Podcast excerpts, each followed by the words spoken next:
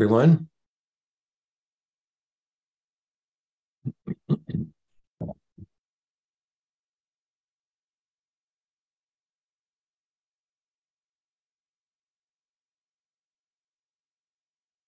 Taking my pause to take you all in as we prepare for uh, sitting together.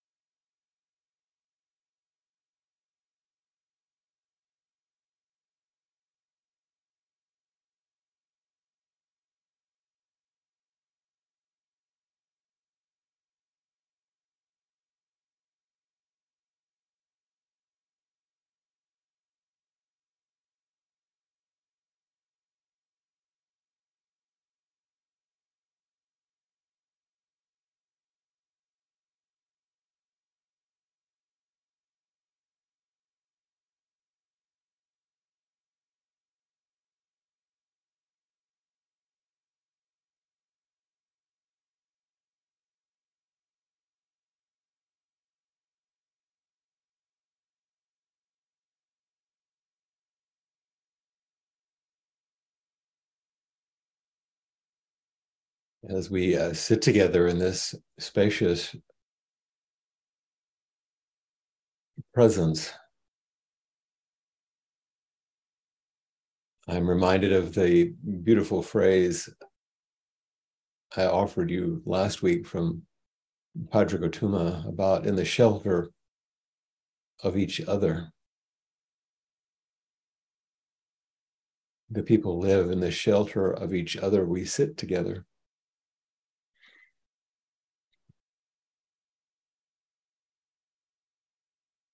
Our sitting together is the embodied enactment of that shelter and a spacious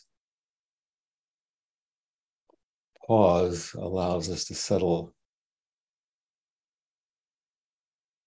into it, um, but also open as it.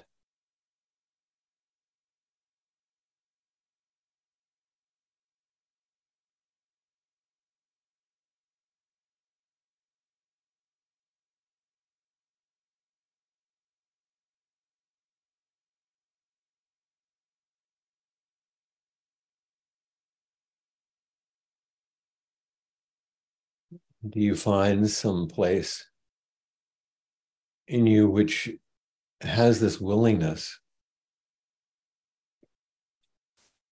the willingness to take your time and settle into this shared opening?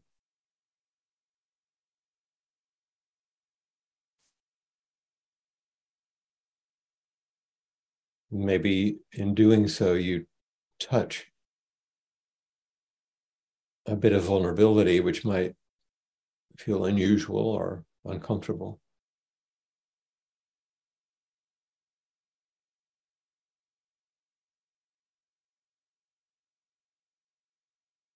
Just breathing into that space.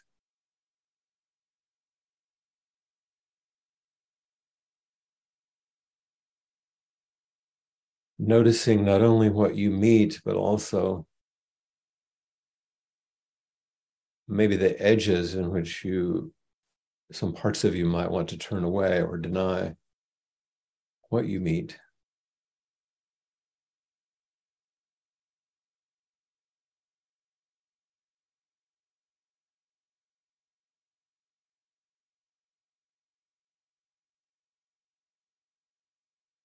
There's nothing to get rid of or change, just to welcome it all.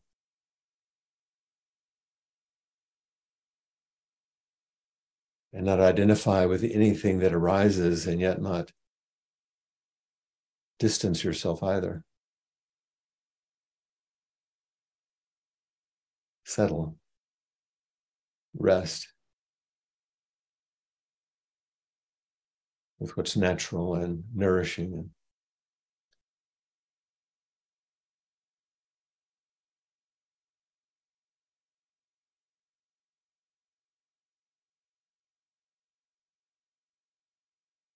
just breathing.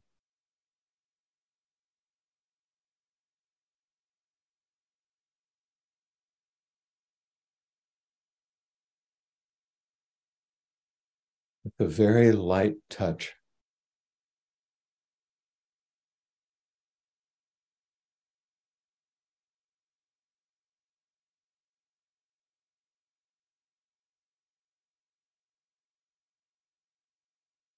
Such a gentle pause and a light touch is a reminder to rest in body time and time of spirit rather than clock time or and this body time is so natural and generous. And qualities of patience and curiosity to rest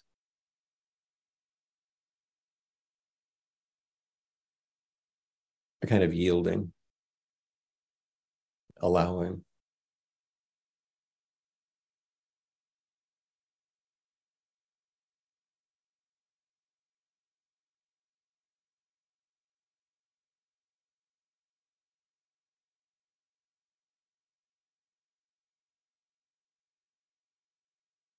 whatever your experience, and to whatever degree you can begin to settle this gentle way into natural body time, you, you might notice you feel your way into a deeper resonance of kindness and care, both for yourself and for those around you, or if not, to feel the kindness and care that might be coming from others.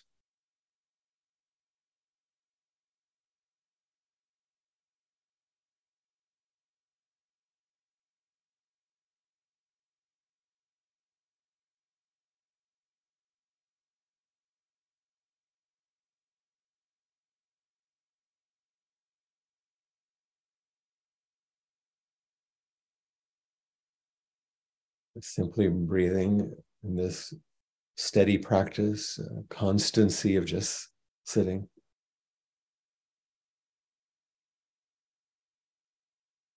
Do you find that you're better able to tolerate this receptive, quiet stillness?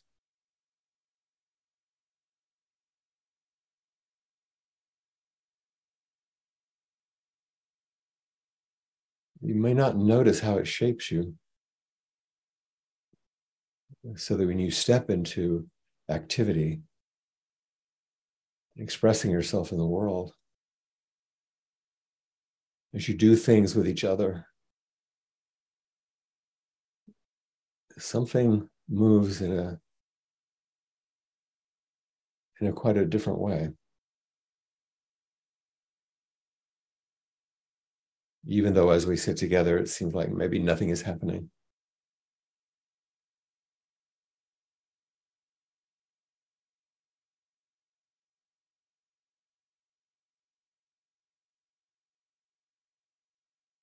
But if we don't engage in this shared, soft willingness to take the time to feel our way into this natural rhythm of just breathing and sitting together. We don't notice what what's really truly life-giving, maybe life-saving.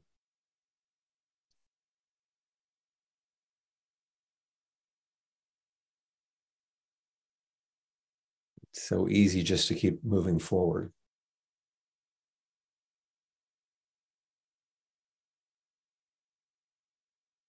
Simulating the intimacy we actually long for.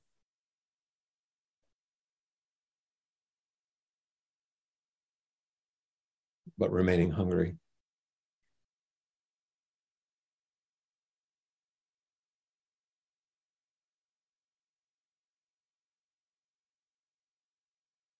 Simple light touch of just sitting and breathing together, the shelter we create together. Is what all the practice is about. Just appreciating our life,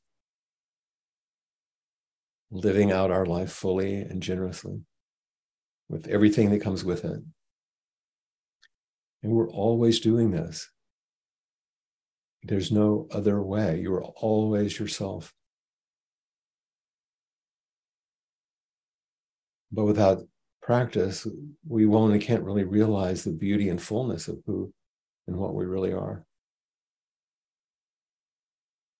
What life is asking of us, what it's giving us.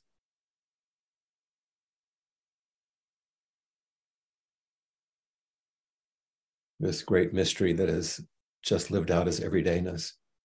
This, this is it. This, this is it.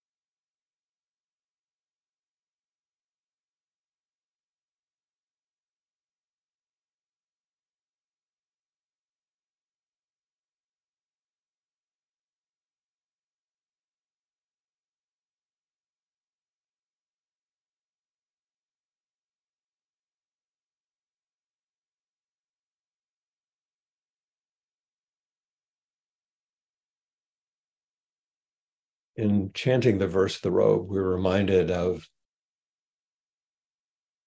the foundations of our practice and its fruit when we say, Vast is the robe of liberation, a formless field of benefaction. Wearing the universal teaching, I realize the one true nature, thus harmonizing all being Vast is the robe of liberation, a formless field of benefaction. Wearing the universal teaching, I realize the one true nature, thus harmonizing all being. Vast is the robe of liberation, a formless field of benefaction. Wearing the universal teaching, I realize the one true nature, thus harmonizing all being.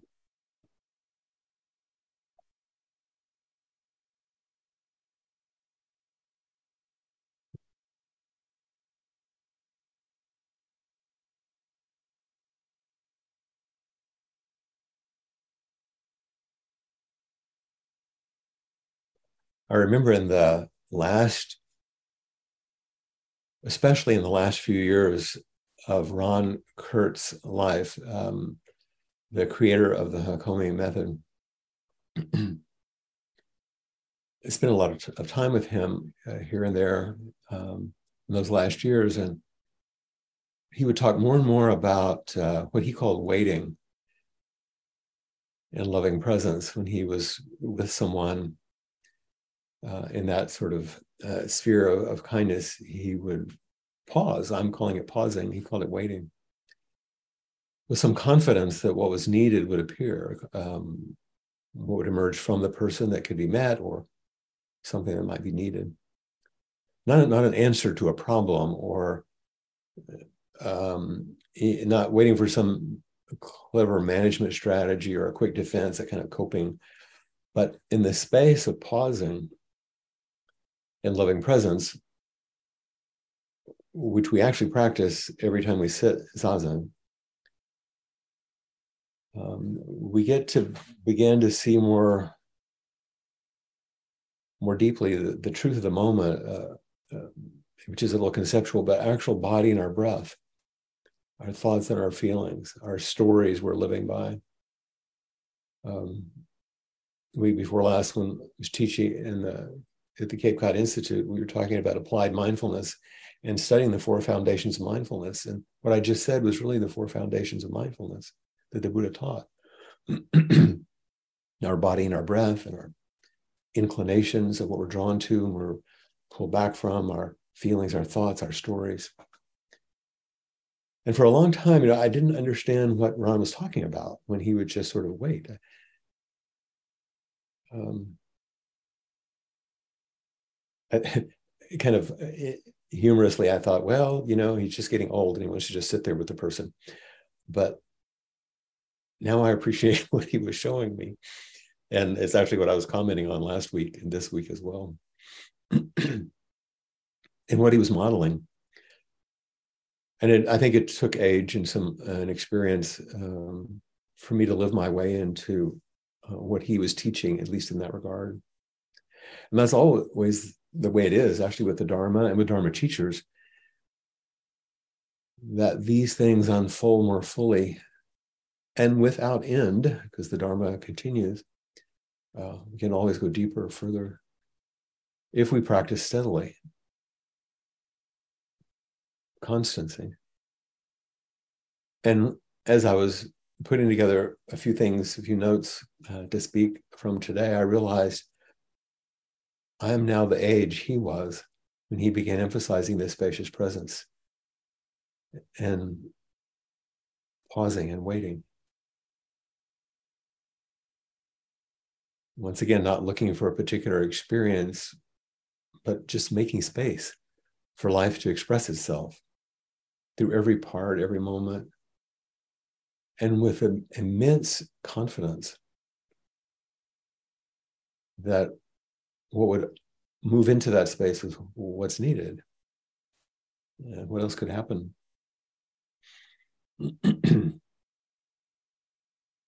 About the same time uh, that I met uh, Ron, and a few years after I started more formal practice at San Francisco Zen Center, I went to the first Buddhism in America conference, which was in Boston. It was 1997. And one of the people that I got to see that then, it was the only time I was able to ever see her.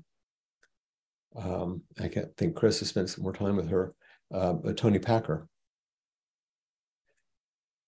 um, and and listen to listen to Toni's words. It was remarkable to be with her. Um, she actually physically looked a lot like Joko, which was interesting. Um, here, here's here's some of Toni's words. She said, and, and, and listen to this with the ear of what I've been saying the last last week and, and this week. She said, I don't think in terms of having experience anymore. I don't think in terms of having experience anymore. Things just happen. Rain is dripping softly, which it is right here, right now. The heart is beating, there's breathing in, out, in and out. There's quiet listening, openness, emptiness, nothing. Enlightenment, how lethal it is to attach a label. Then you become somebody. At the moment of labeling, aliveness freezes into a concept. My enlightenment experience. To be alive, fully alive, she says, means flowing without hindrance, a vulnerable flow of aliveness with no resistance, without needing to think about myself, what I am, and what I will be. And then her the final statement in this, it was very interesting. It kind of stopped me, it's what caught me. It said, Our experience mongering is a form of resistance in time. Our grabbing of experience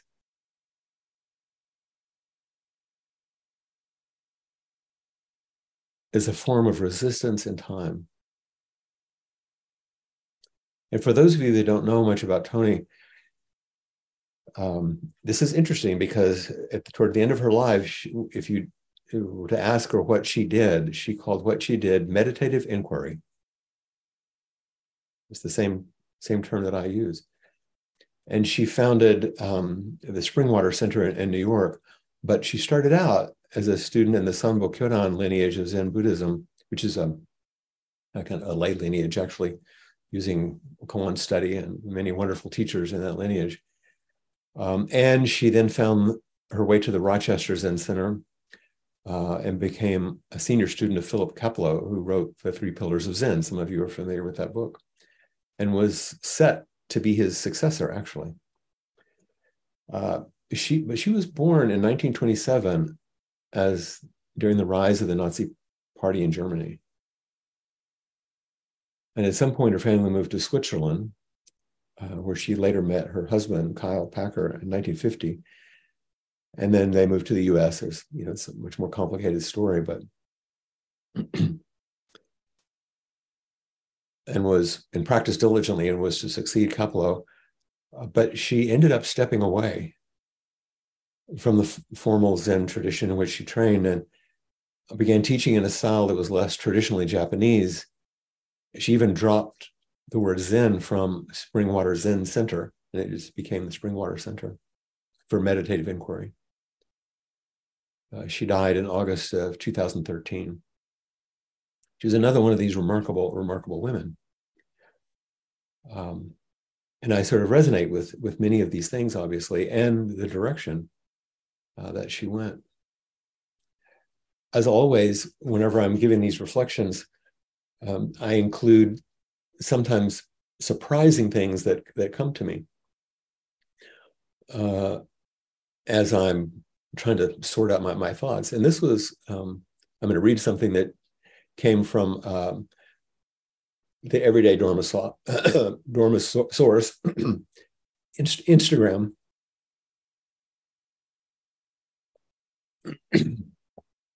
And this is a feed from uh, two of my friends, uh, Devin and Nico Hase, H A S E.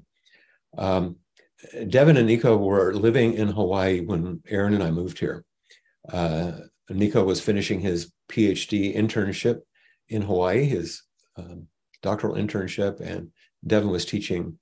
Um, and part of Nico's time, he was here on Molokai and uh, they lived on, uh, on Oahu, but we got to be very close and they were writing a book in fact, they sometimes use this room uh, for a little writing retreat to finish their book. And they're young young people um, writing for uh, Gen X and Gen Z and all those other generations that um, in a different way. And their their book, which they published through Shambhala, uh, the, the main title is How Not to Be a Hot Mess, which interestingly was released and came to publication in March of 2020.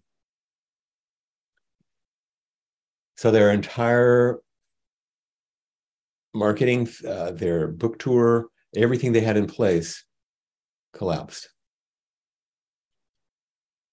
And instead, they went on a solitary retreat, actually apart as a couple, in forest in Oregon set up and went into retreat for a year, one full year.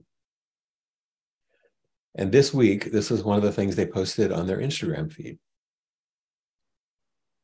I don't know what the Dharma is anymore. In fact, the more I practice, the less I know and less important knowledge is to me. I can say there is presencing. And that presencing is also an absence. And that absence is what we really are a kind of primordial beingness. This is freedom. Whatever hinders, whatever binds that absence, we need to recognize that, let it go, work it through, then rest in this presencing all over again and again and again until we're emptied out and also thoroughly full. Isn't that lovely? And it's so, I, I love these very young teachers with this vibrant understanding of what at the end of her life, Joko was echoing to us and Blanche and, and Toni and, and what we're about.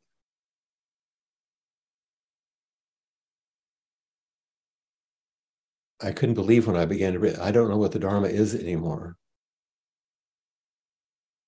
In fact, the more I practice, the less I know and the less important knowledge is to me. But I can say there is this presencing. This presencing.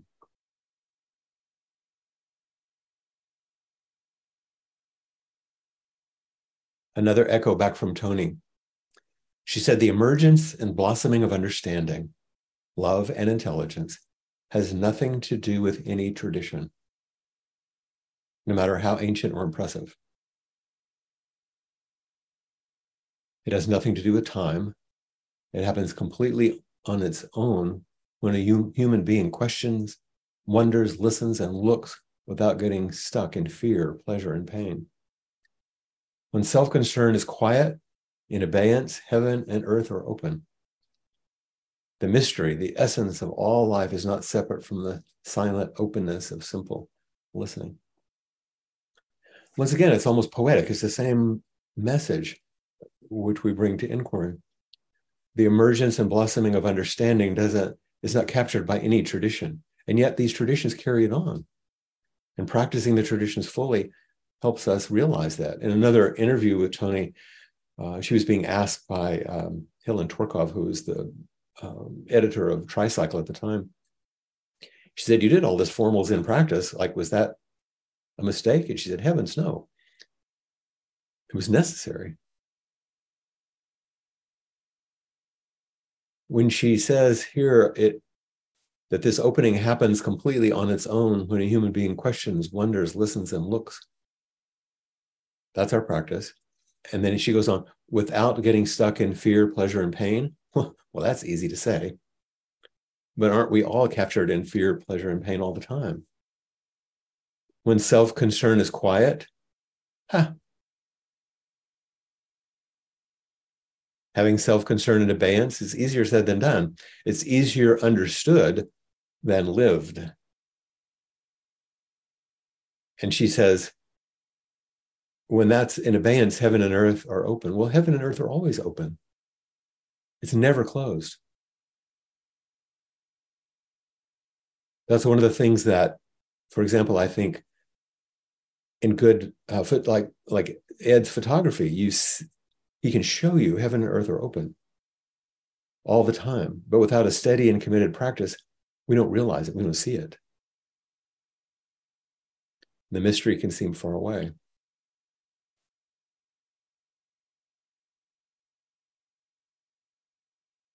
I'll draw on a, a, an old ancestor since I also was drawing on these young folks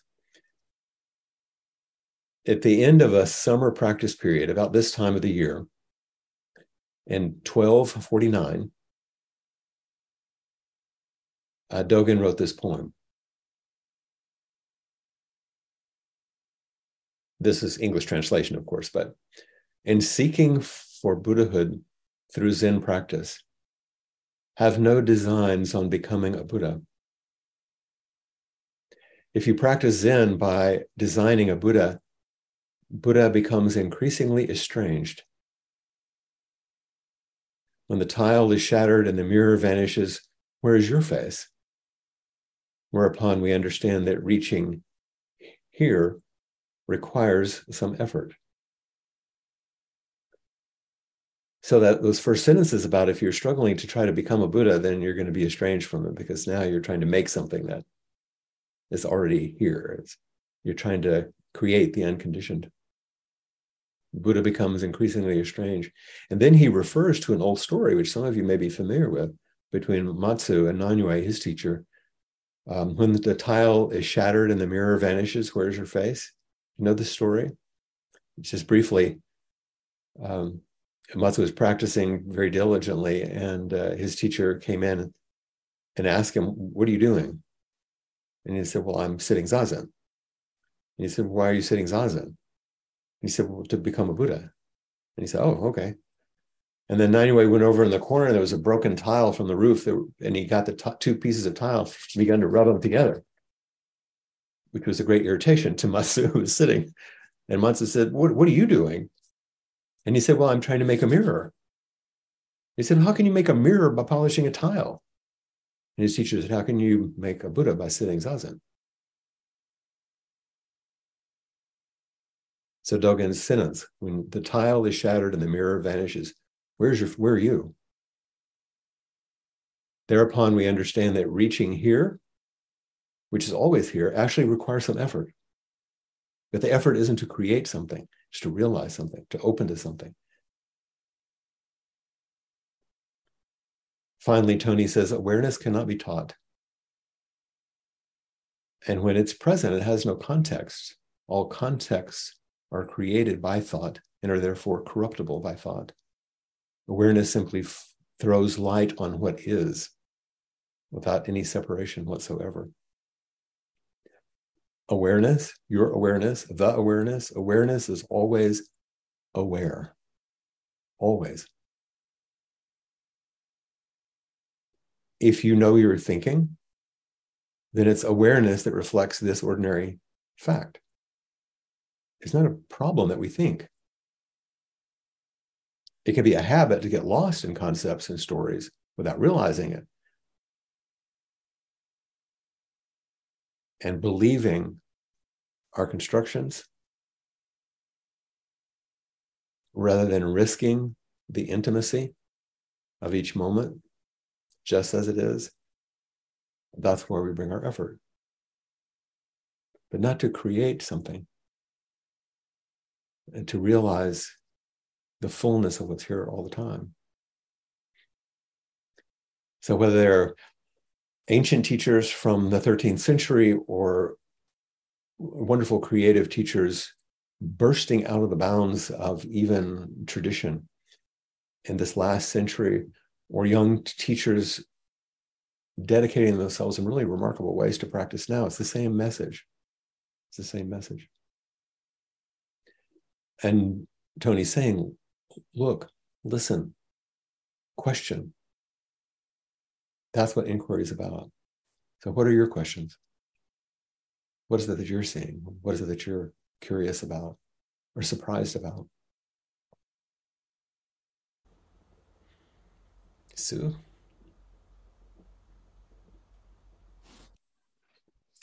Hi, Flint.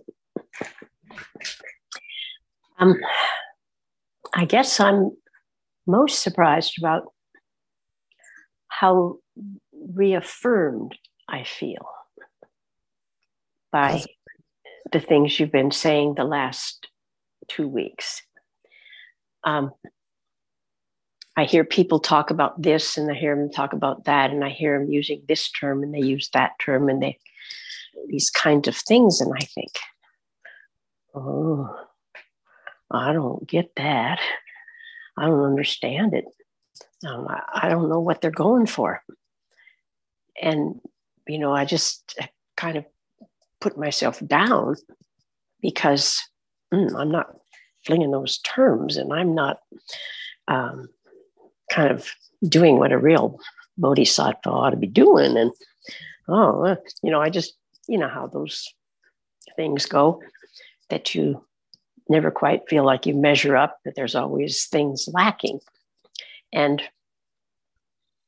I just thought, well, you're kind of lazy. That's what the trouble is. You're just lazy. You're just letting it come at you, and you need to go for it. Go for it. And I don't. I don't need to go for it. I can just sit there. It's here. I'm here. I'm but, here.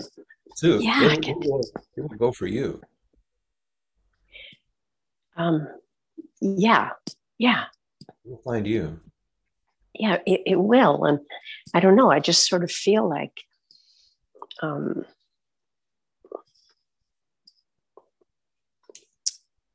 I'm more aged than you are. Yeah, you got another decade on me, don't you? I got another decade on you, kiddo. and, um, and also, what what level did you teach mostly? Well, I taught I taught first through fifth grade. Right, right, but uh, primary school and some early. Right. And so mm-hmm. I think if this has nothing to do with knowledge or intelligence, but mm-hmm. but the real thing is if you can't express the Dharma at a level that those kids would understand, mm-hmm. then it's too complicated. Yes. Yes, and um, that's what we rely on you for sometimes. Yeah, and exactly it, it turned out that when I was a docent at the art museum, I gave tours that were just about the same for grade school children and adults. Mm-hmm. And I thought, oh, that's kind of sneaky. or, you know, that's, oh, you know, there's enough meat in that. But it was just there for them. That's where the aliveness is for all of us and the child. Yeah. And I, I always kind of, I mean, it, it just, it just happened. It was just the way I had to do it and it's so quite today, nice. Today you're feeling affirmed. Yes, yes. Good. And thank you. It's Good. just wonderful to be here with everybody and sit here and um and be here.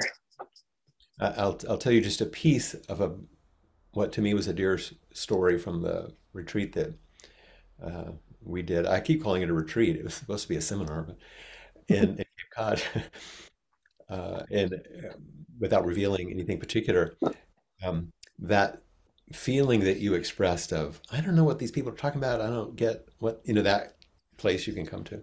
There was a, a woman in the retreat about the second or third day said something similar, uh, and she wasn't. It wasn't challenging in any kind of aggressive way. It was just. Uh,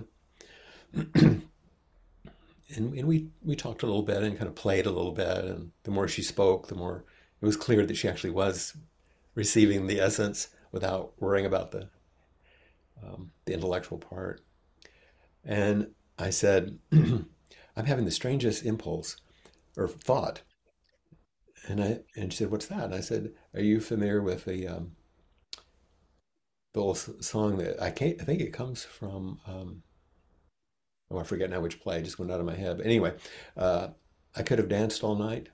Uh-huh. Yeah, so you know, uh, you know, and still, I said because what I experienced, there's some kind of longing. There's a longing for the dance. Yeah. Not... Uh-huh. And so we, we let it go. You know, it was fun and all that. But later on, I thought, oh, I have that music on my computer. So when people come back from a break, I could put it on. It'd be a nice way to enter, just, you know, listen to some music. And so I had it on, and people came in. And then she suddenly heard it. And I, I didn't anticipate this, but she looked at me and said, Do you want to dance? and I said, Of course. And so we did. And that was the Dharma activity, which I think was most effective then with, with her and for her and it was her yeah. request. Yeah. She, yeah. she later uh, kind of forgot that she requested it and thought that I did something, but it was interesting. but it's that that embodied uh, dance, longing, and finding the way to let the Dharma flow, however it is. So anyway, thank you for letting me tell the story, because it was a, oh, it's a wonderful story. Thank you. Lovely moment. Thank you very much. Bessie Francis has her hand up.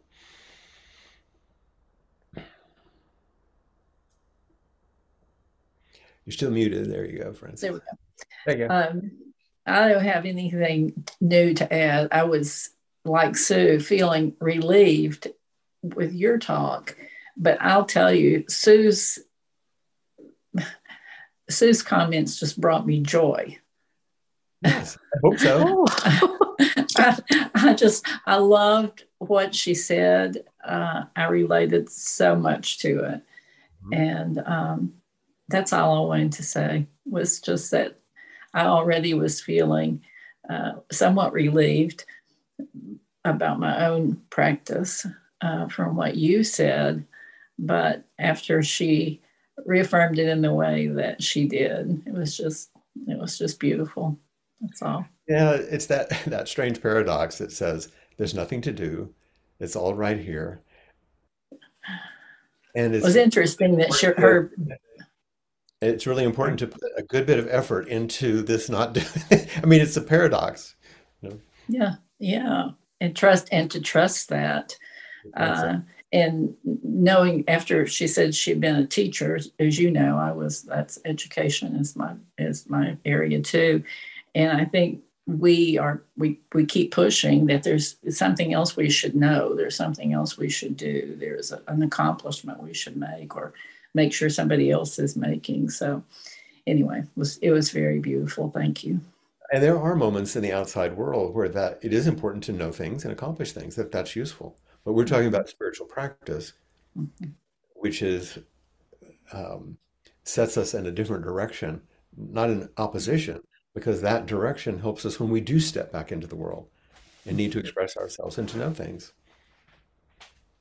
And, and so, there is something very lovely about being 70 and beyond that gives us, I think, I mean, I'm just discovering oh, yeah. that there's an opening that hasn't been there before. That's right. And that's one of the reasons I brought in the reflections of those younger teachers because it's the same teaching and it's how it flows through someone who's 40 years old. Instead. It's the same thing. And then we'll see what they're teaching when they're 70 or 80. Mm-hmm. Yes. Thank you so much. Thank you. aloha. Um, hey. hey, I have that shirt. oh. I got a plane flight over to Molokai early today, took it out of your closet, and here I am. that was it. Just in keeping with the tradition of, of things in threes, um, I just wanted to be that third echo of, of saying thank you for the depth of clarity of what you've said today and for the embedded uh, encouragement hmm. that was there with everything. Um, that's it. Thank you very much. But that's also why I, I made that one comment about your, your photography because I think it's one of the things that um, Uh, you're a skillful photographer on many levels, but one of the things that you do in some of your, I don't know what to call it. Your, it's not right to call it Zen photography or practice, but there's a different, there's the way that you see, and the way it's not just the way you see, it's what you invite by the images that you make. You're actually inviting people into the space that we're talking about, and using imagery and then your words and those beautiful uh, poems to do that. Thank you. And as we've talked before, um, I'm that I'm I'm that conduit. It's being that conduit. Um, you can't uh, you can't help yourself. You can't not do it. yeah, I can't not do it. I'm an addict. uh, well, uh, but but you know it's it's different because um, it's I understand what you're saying, and, and, addiction, of course, isn't grasping, but this is because you don't grasp. Mm. Of that, you can't help it because it's flowing through you, and wh- why would you want to do anything else? Exactly. You're being used by the universe. Exactly. You're a, you're a, a clearer and clearer function, and people are recognizing it these days and asking you to come forward because you are. Well, again, thank you. Out to that. Thanks, Ed. There's Darcy. Hey, Flint. Hey, everybody. You'll, you'll follow So your I- friend from. What did you say? Dharma friend Ed from the retreat. Yeah. So I actually just got back from another sort of retreat. Um, and I, I, I feel relief from hearing you talk today because there, there's some stuff working in me. At this retreat, um, there was a woman who led meditation in the mornings, which I hadn't expected and her practice is centering prayer, but she drew in lots of different faith traditions, and it was absolutely lovely. And I couldn't believe I heard myself saying to, to myself, and I think I said it to my sister, that if there was some sort of, um, if there were a spiritual director like that where I lived, I might go back to Christianity. Yeah. and and I just it it just sort of stirred this longing, which I think was already there, and I know has already been there, of um, wanting everybody to just come together. You know? Yeah, and the shelter of each other Yeah. can live. yeah. It's it's like it's no difference here. And i just so want to share that. And i feel like i don't know how you know? Because some of the yeah. Right now, Darcy. i do it. I do it. Um It's, it's interesting because one of the strong, strong, strong ways you are teaching recently is in the way that you're responding, of course, to the loss of Keb. I, I, that's either her teaching or you teaching, or forget the you and she. Because something's moving more deeply. Um, and it's irresistible. I mean, you can't you can't really have a defense against it. what did you say A defense against There's no defense. When I'm around you, I have no defense against the way that you come forward. Because it's real and direct and raw and powerful and immediate. yeah And it's the only thing that Keb believed. She didn't have any tolerance for bullshit. no and i don't either anymore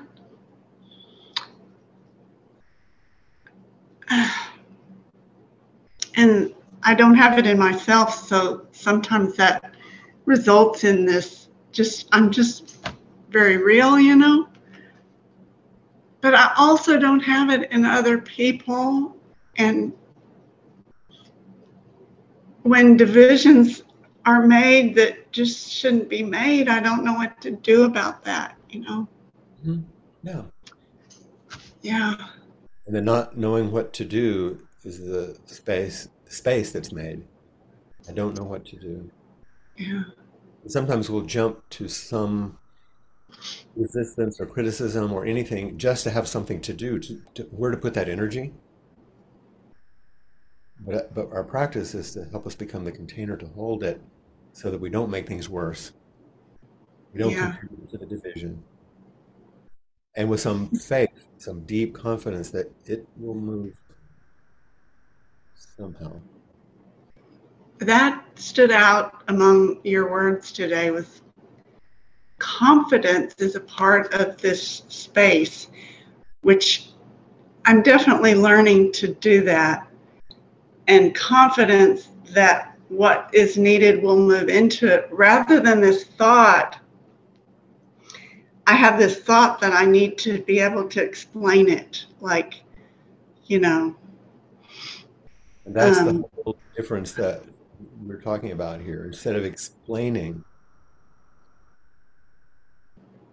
me explaining to you, or we turn side by side and look together.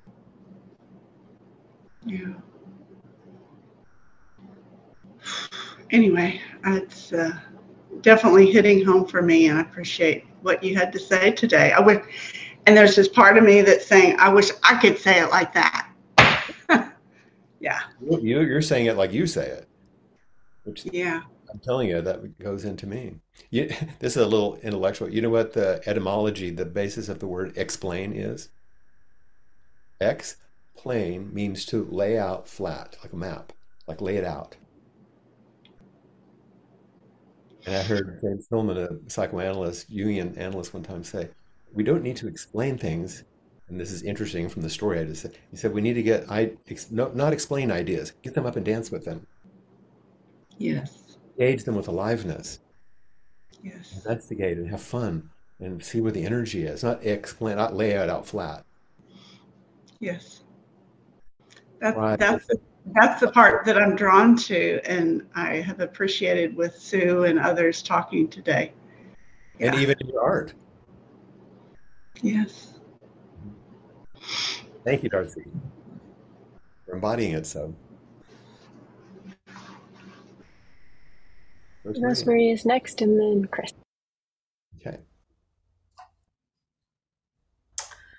Hi, Flint. So, um, I loved your bringing back the sheltering idea that we're here sheltering each other. And um, you asked, well, what are we curious about? I've never come forward without some story, some something that I'm thinking about. That's what I'm curious about. What happens when I don't? That's right. It's an occupational hazard of us therapists, isn't it? Definitely. Plus plus personality. Plus personality, that's right. That's right. And it's been useful. You're just noticing that there is not something in contra, uh, you know, opposed to that, just something more available.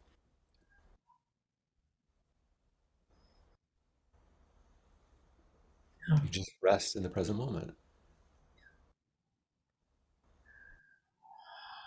breathe like that. Let yourself see that I can see you and that you see me. Yeah. And one of the things that you might miss, we could go on and on about this, of course, but one thing you might miss is the impact that you have on me because you're often focusing on the impact I have on you. When I talk, you respond and all of that. You matter to me practicing with you over time changes me.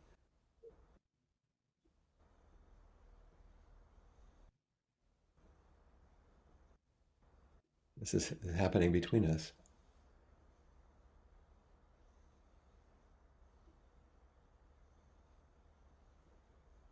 And just sit with that and let yourself have confidence. It doesn't require you to become anything or do anything or achieve anything. We each contribute to this awakening that's shared. That's the shelter.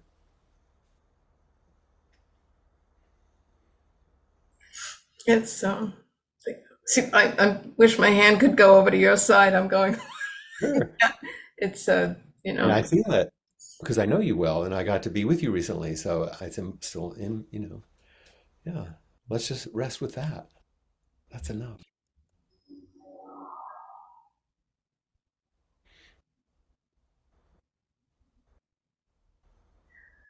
take that with me.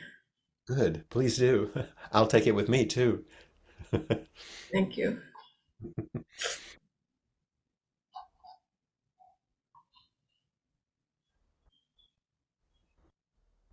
Hey, Chris. Hi. Hi. Well, that was lovely with you and Rosemary.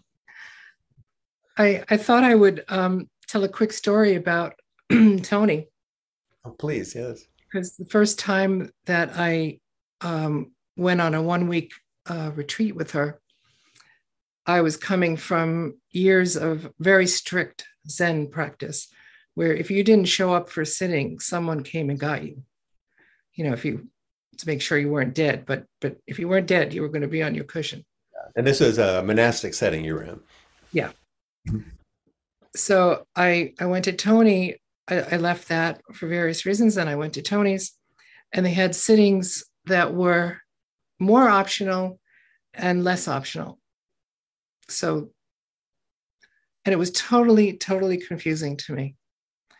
And so there were times when Toni would be there and then there would, we would know that and everybody would show up. And when she didn't, hardly anybody would show up. And there were many times I would come and sit by myself.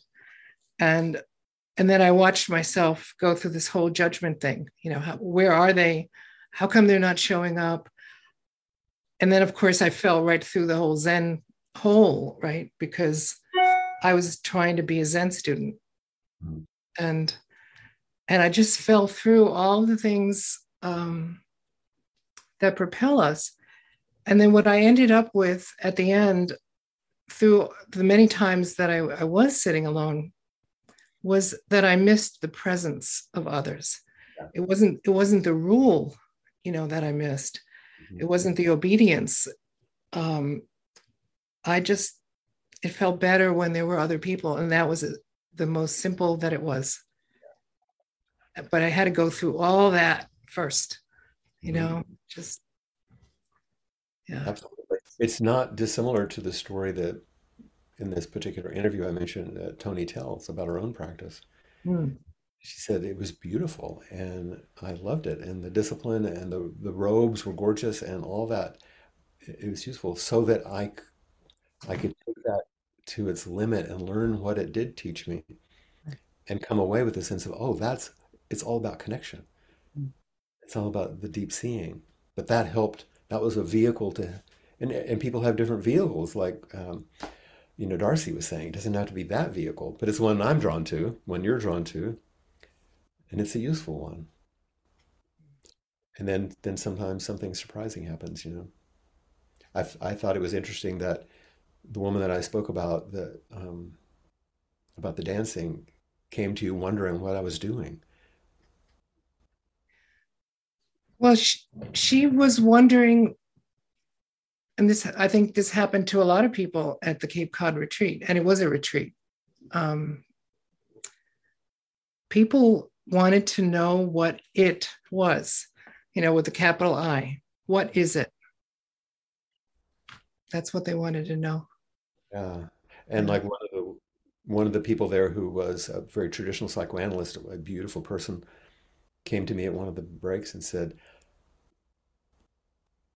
I, I don't know what's happening to me. And you know, we talked further, but it was a beautiful moment of she mm. was beginning to rest in something that she was unfamiliar with. Yeah. yeah. And that's this is what inquiry is for. Yeah. yeah. And thanks for your beautiful support during that retreat and all the ways that you you did that. Thank you for your continuous practice. Mm. So let's voice the uh, four practice principles then in reminding ourselves of, um, uh, of this this uh, this practice direction we're going. Caught in the self-centered dream, only suffering, holding to self-centered thoughts, exactly the dream. Each moment, life as it is, the only teacher, being just this moment, compassion's way caught in the self centered dream, only suffering, holding to self centered thoughts, exactly the dream. Each moment, life as it is, the only teacher, being just this moment, compassion's way. Caught in the self centered dream, only suffering, holding to self centered thoughts, exactly the dream. Each moment, life as it is, the only teacher being just this moment, compassion's way.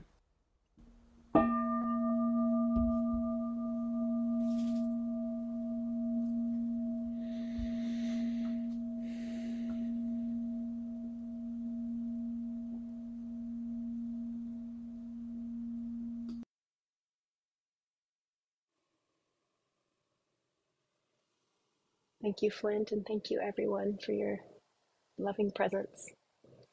Appamada's programs and facilities are supported through your generosity, and your support makes a huge difference. There's a link for contribution on the website, and I'll pay, uh, post it here in the chat. You can um, give directly to Appamada in general or for Flint or for the other teachers.